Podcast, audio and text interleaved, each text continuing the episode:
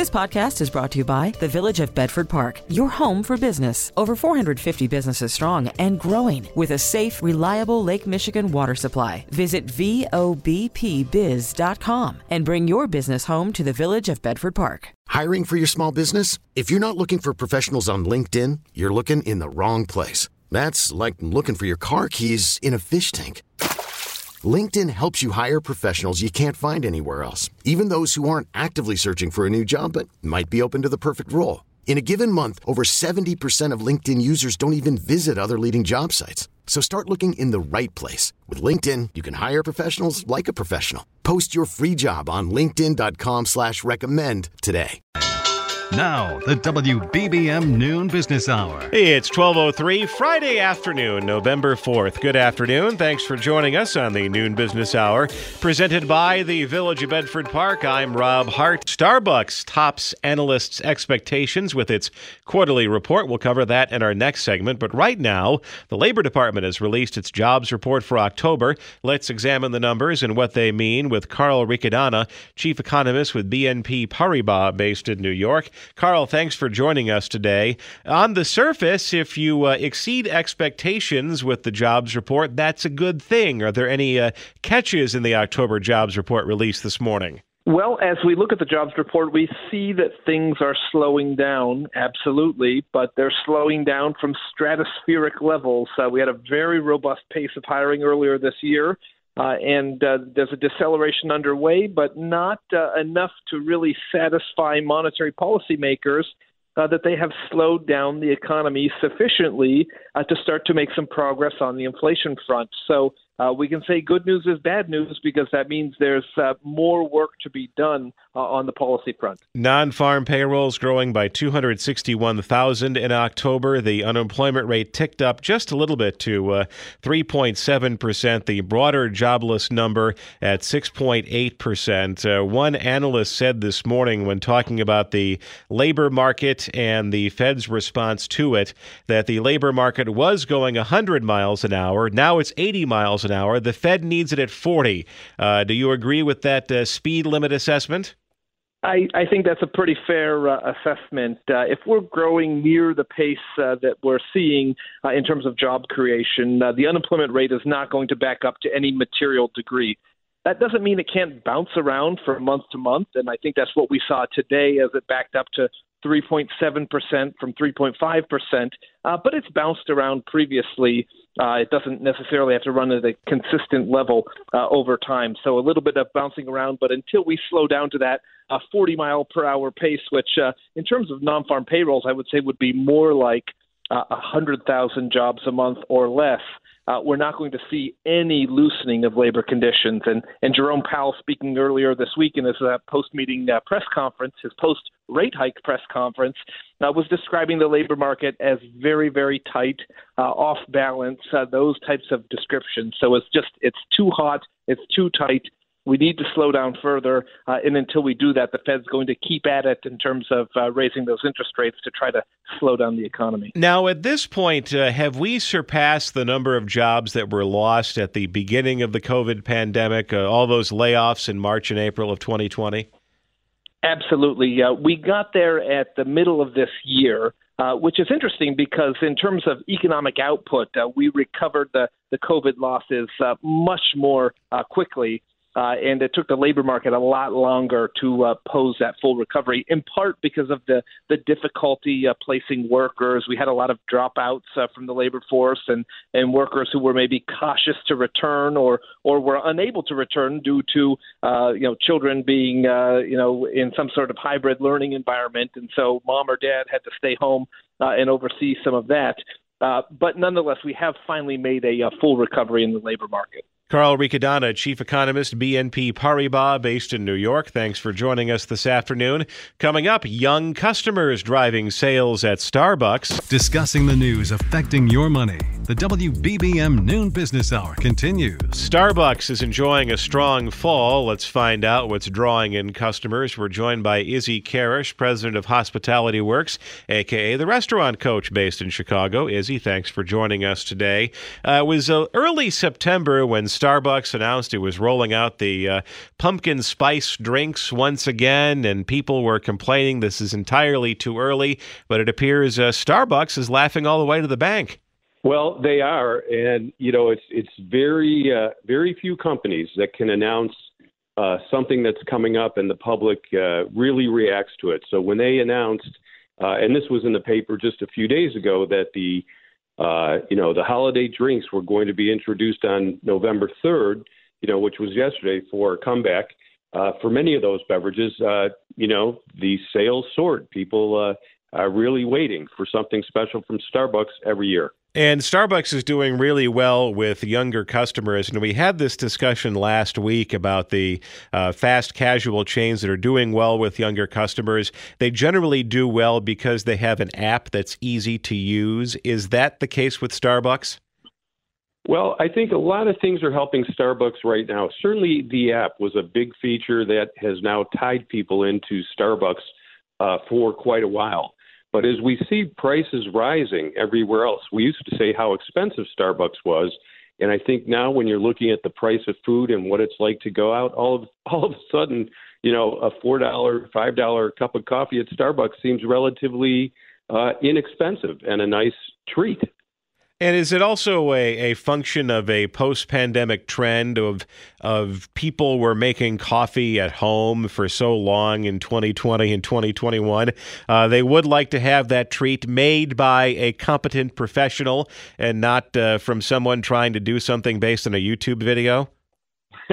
well, it is certainly nice to have something made by somebody else. And the other key, of course, is you know, if you've had uh, the pumpkin latte, you know, last year you go to uh, Starbucks, what you loved last year is exactly the same. It's what you're looking forward to, and you're not disappointed like, you know, somebody who might be trying to make it for you at home uh, very nice, but not the same. Businesses have been able to uh, monetize the holiday season, all of the flavors, all of the cuisine. Is this a sign that fall and Halloween are going to become big profit centers for restaurants to the degree that the holidays are?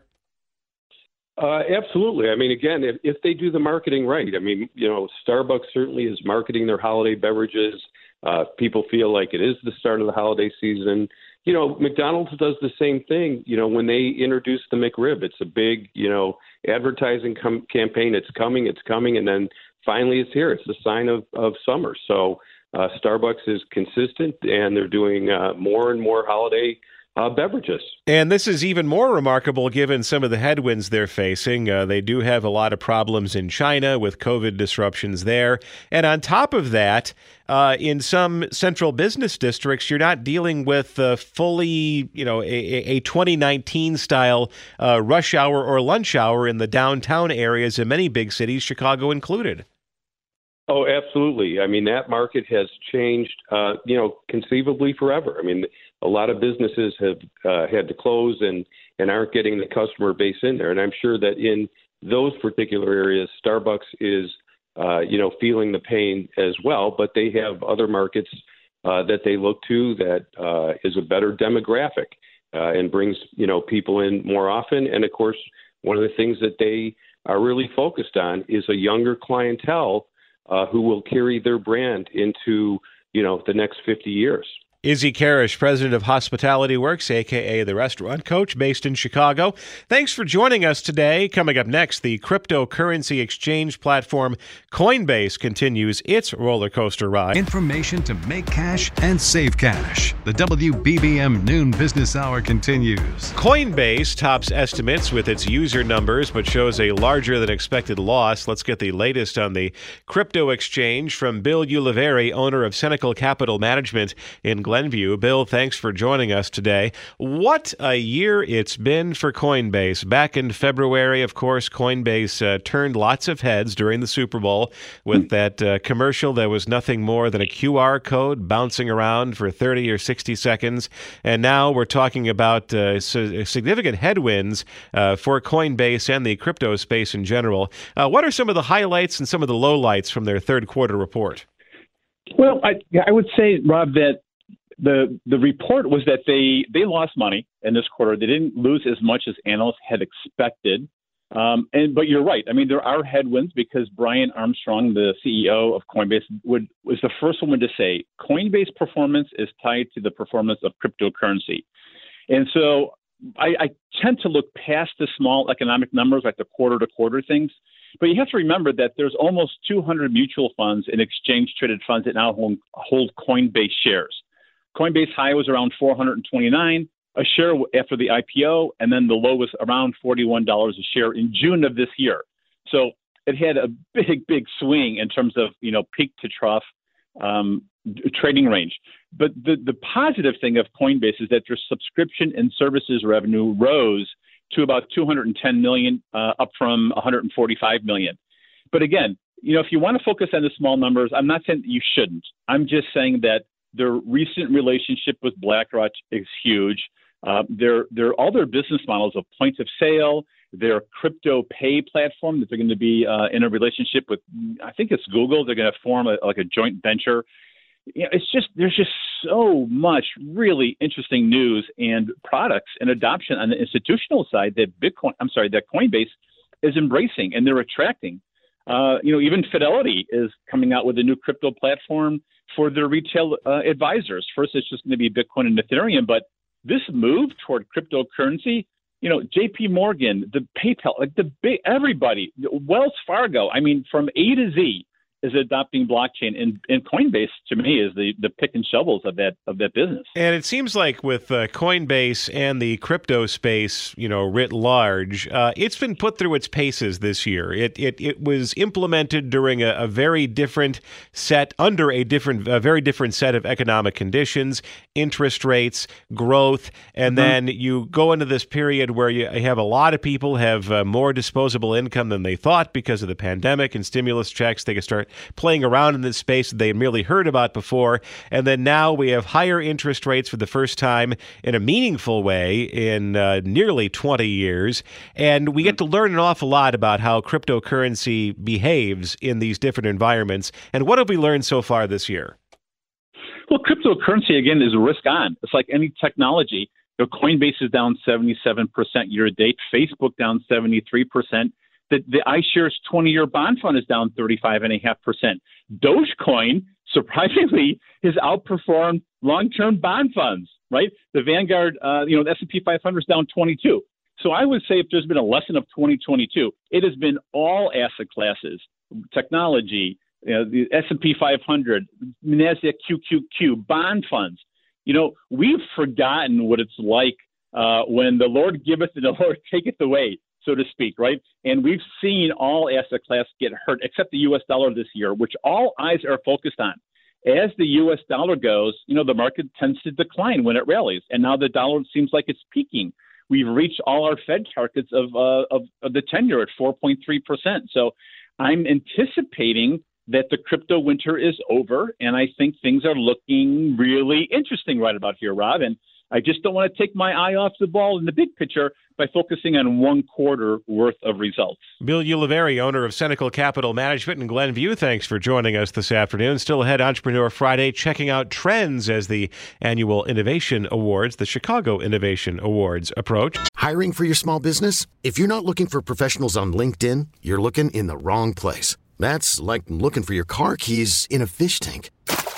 LinkedIn helps you hire professionals you can't find anywhere else, even those who aren't actively searching for a new job but might be open to the perfect role. In a given month, over 70% of LinkedIn users don't even visit other leading job sites. So start looking in the right place. With LinkedIn, you can hire professionals like a professional. Post your free job on linkedin.com slash recommend today. The WBBM Noon Business Hour continues. Good afternoon. I'm Rob Hart. These are the top stories on News Radio WBBM. The tumultuous times at Twitter include worker layoffs and a loss of advertisers. Former President Trump still claiming that he won the 2020 election.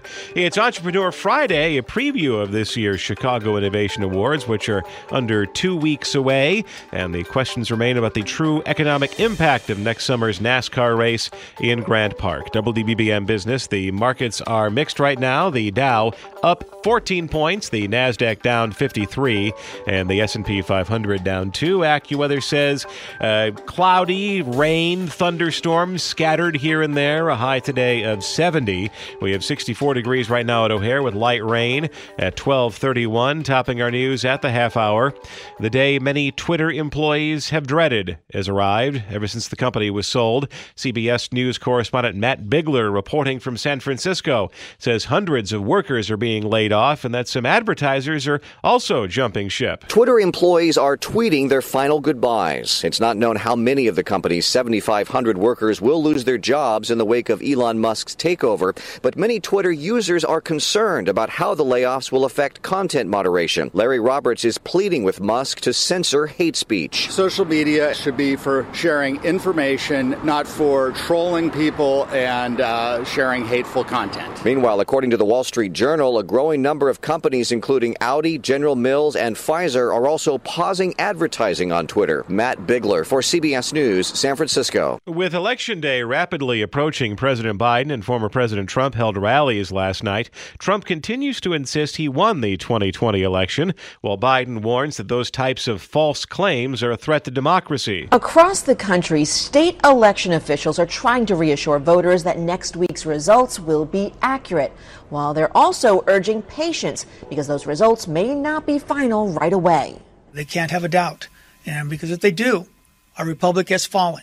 There will be dueling rallies in Pennsylvania tomorrow with President Biden and former President Obama on one side of the state and former President Trump on the other. Deborah Alfarone, CBS News, Washington. It's 1232. The noon business hour continues, presented by the Village of Bedford Park.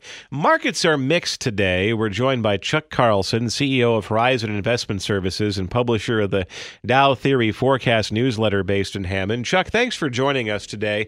What a wild day it's been on Wall Street, and that's kind of an evergreen uh, take on what's happening in the markets, especially in the last week or so. Uh, the futures markets dropped on the initial news of the October employment report, and then the Dow was up almost 500 points earlier this morning, and now it's struggling to stay above the flat line. What's kind of the investor psychology on a day like today? It's, they're confused, just like the market is, is is confused. It's you know you have a jobs report that on the one hand, yeah, the unemployment rate went up. Uh, on the other hand, the, the number of jobs created was hotter than expected, and then you throw in there, which to me may be the biggest thing to come out of that report is that the wage growth actually now is now down below five percent, which is a, a positive, which should be a positive for the market. Wage wage inflation, I think, is from a market standpoint is probably you know the the most detrimental to stock prices. So I thought that was kind of the silver lining in the report. And I think people are kind of sorting through that and trying to see, you know, was there enough good news in here or not for for the market to go higher. But you know, it comes on the heels of the Fed announcement earlier this week, which, um, on the one hand, seemed like maybe the the pace is going to slow down. Uh, on the other hand, the, they still think that the rate's going to go significantly higher. So it's it's grappling with those sorts of cross currents that the market's struggling with right now. There seem to be a lot of conflicting data points, and uh, if you pick out the ones you want, uh, which is always a dangerous assignment. But if you pick out the ones that you want, it could paint a picture that the inflation, uh, the, the trajectory of inflation is about to change dramatically or has already done so. Yes, and then that's that's one argument that you can make from the data. Another argument that people are making from the same data and from history is that you know inflation doesn't change its stripes that quickly and and you know we're we need to settle in here that while it may not be going significantly higher it's not going to be coming down sharply in the near term as well. And, and again, that's kind of what the market and investors are struggling with. Which side of that narrative makes sense to them, and how they should be placing their bets uh, on the market based on that narrative. And and again, it's it, it's confusing.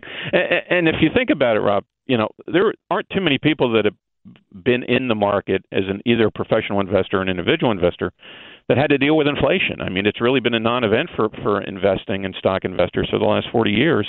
And so, how do you calibrate that into the investment equation is something people are struggling with because they haven't been there before uh, most of us, and trying to figure out how detrimental inflation is going to be, and is it going to last? Is it going to come down quickly? And those are that's why you get markets uh, trading like they do today. And then, very quickly, Chuck, uh, can we find clarity in the Dow theory during these confusing times? Well, you can find clarity in terms of the bearish side. The primary trend of the market is still bearish under the Dow theory. And what we expect to happen based on the Dow theory is that when this rally peters out, and perhaps maybe it has already, uh, you'll get a retest of those September lows in both the Dow Jones Industrial and Transportation average, and how those averages hold up uh, when they retest those lows will say a lot in terms of has if the market has bottomed or we have further to go on the downside. So we're watching those September lows in the indices. Chuck Carlson, CEO, Horizon Investment Services, publisher of the Dow Theory Forecast newsletter based in Hammond. Thanks for joining us today. Up next in Entrepreneur Friday, tracking the trends of business innovation in Chicago. Compounding your interest with an economy of words. This is the WBBM Noon Business Hour. It's Entrepreneur Friday, and this year's Chicago Innovation Awards are set to take place on November 16th. T- joining us to talk about some of the big trends ahead of the event is Luke Tanen, president and CEO of Chicago Innovation. Luke, thanks for joining us today. It seems like there are three big areas in which Chicago's innovation space is being brought to bear to uh, bring about significant improvements. And we're talking about climate change, senior lifestyles, and healthcare. Uh, what are some of the, the big innovation success stories that you're seeing so far this year? Yeah, well, and thanks for having me on. So, first, just to explain, you know, there's such a breadth of innovation in the Chicago region. So, on November 16th at the Chicago Innovation Awards. There'll be 21 winners. You're going to see products and services in all industries, for profits, nonprofits, high tech, low tech, and no tech. It truly reflects the diversity of innovation in Chicago. But to your point, what's always fun and fascinating is seeing the trends that emerge. So, starting with, you know, there was an abundance of nominees that we received this year focused on combating climate change. And we happen to have a new award category that's called the Climate Champion Award. And, and I'm glad we do because more companies seem intent on finding ways to reverse the effects of climate change. And, you know, one good example is a Chicago startup called Reuso, which makes reusable cups and containers that can be reused a thousand times. But what's particularly innovative is the fact that it has a super tiny sensor embedded in these cups and containers so that the companies deploying them think sports stadiums or anywhere that traditionally creates a tremendous amount of waste can reduce its waste and actually measure the positive impact that it's having on the environment by using reusables.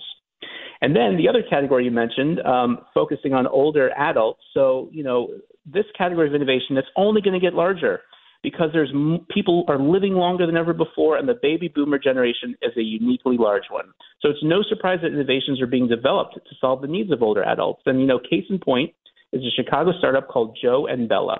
So to understand the problem that they are solving, two thirds of older adults live with mobility, motor, and cognitive changes and issues, and as a result, often face challenges while dressing. So Joe and Bella is reimagining clothing for older adults by creating adaptive apparel. The company's first product, which is called the Care Zips Classic, features a patented three zipper system that has transformed the dressing process. So, believe this or not, you can actually take pants on and off while remaining sitting. It makes getting dressed quicker, easier, and more dignified. And then the last trend that you'd mentioned is in the space of healthcare. Specifically, it's increasing digital transformation in the world of health and wellness. And I've got two quick good examples for you. First, Epicore Biosystems and Gatorade joined forces to create the GX Sweat Patch. It's a digital sensor based wearable patch that sticks your body while you work out to understand how you sweat. So, this skin like wearable patch pairs with a mobile app to provide you with real time and personalized recommendations regarding how to optimally rehydrate after you exercise. And you know, Serena Williams uses it, Lionel Messi uses it, and, and it's available for the average consumer. And then the last example I'll share is Level Ex. It is the world's first medical video game company. And by the way, all these examples I've mentioned, all from the Chicago region. And what they uh, nominated was a, a game called Top Derm. It's a video game made just for dermatologists, and it uses interactive entertainment to train them to address both common and rare skin conditions. And here's a big problem they're solving. Only 4 to 18% of the images featured in the average dermatology textbook are actually of non white skin and this causes poor diagnosis and, and outcomes for patients of color. So, so Top Derm contains 40% skin of color images, and it's completely free to download and play It increases access to medical professionals around the world. And, you know, it's already been downloaded over 39,000 times. So you can see it's having a, a big impact on the industry. That's a comprehensive rundown. Luke Tanen, President and CEO of Chicago Innovation, the Chicago Innovation Awards coming up November 16th. For more information, go to chicagoinnovation.com. Still to come, gauging the economic impact of the NASCAR street race in Chicago. It's 60 minutes of financial planning. The WBBM Noon Business Hour continues. Organizers of the NASCAR race in Grant Park next summer have released a report estimating the economic impact of the event. Let's check the numbers with Greg Hinz, columnist, Crain Chicago Business. Greg, thanks for joining us today. NASCAR says this uh, race through Grant Park, in, around, and uh, over uh, next summer will be worth uh, $113.8 million to Chicago's economy. How did they arrive at that figure, and does the math add up? Well, they uh, they hired an outside consulting company that does this kind of thing, uh, and uh, they est- estimated how many people are going to show up, what the average ticket price is going to be, uh, and then from that, they projected for what share coming in. And these are not like generous assumptions either, because there are some economic impact reports for other venues or, or other buildings that have been built over the years. I mean, one one economic impact study that I remember uh, tried to put a dollar amount on uh, inspiration that people would find from attending a particular exhibit. So we're not getting uh, we're we're not uh, getting existential with some of these numbers. I mean, this is you know actual dollars and cents, goods and services kind of things. Uh, indeed, it is. They could have, for instance, put a, a value on what's it worth to Chicago to get this commercial uh, nationally because it's going to be televised. Uh, what does that come up with? Uh, you know, but on the other hand, they're clearly trying to do a sales job. Their Lightfoot kind of sprung this on everybody. Uh, it never went before the city council for a vote or the park district board for a vote. So the organizers are kind of doing an ex post facto. Greg Hinz, columnist, Crain Chicago Business. Thanks for joining us this afternoon to kind of break down the numbers of the uh, NASCAR race in downtown Chicago next summer. Uh, the uh, sports consultant they hired to uh, analyze the economic impact of that race say it'll be worth about $113.8 million to the city's economy. And I guess we'll find out next summer if those numbers actually add up. T-Mobile has invested billions to light up America's largest 5G network from big cities to small towns, including right here in yours. And great coverage is just the beginning. Right now, families and small businesses can save up to 20% versus AT&T and Verizon when they switch. Visit your local T-Mobile store today.